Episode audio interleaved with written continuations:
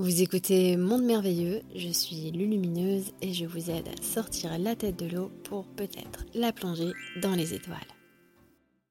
Confiance et foi, comment les maintenir en étendard, les ancrer, les préserver?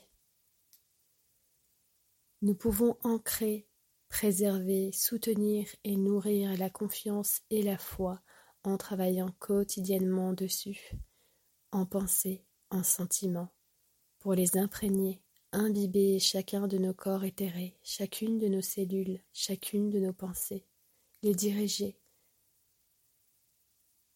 Ainsi, nous exploitons notre lumière pour nourrir, faire croître ces sentiments.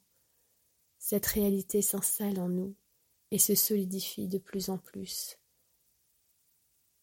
Abreuver, nourrir, c'est permettre de faire croître. C'est comme si on avait une petite plante à l'intérieur de nous, la plante de la confiance et de la foi, et que chaque jour, on veillait à lui apporter les rayons du soleil dont elle a besoin, l'eau et la terre, tous les éléments pour qu'elle puisse grandir et devenir un arbre gigantesque.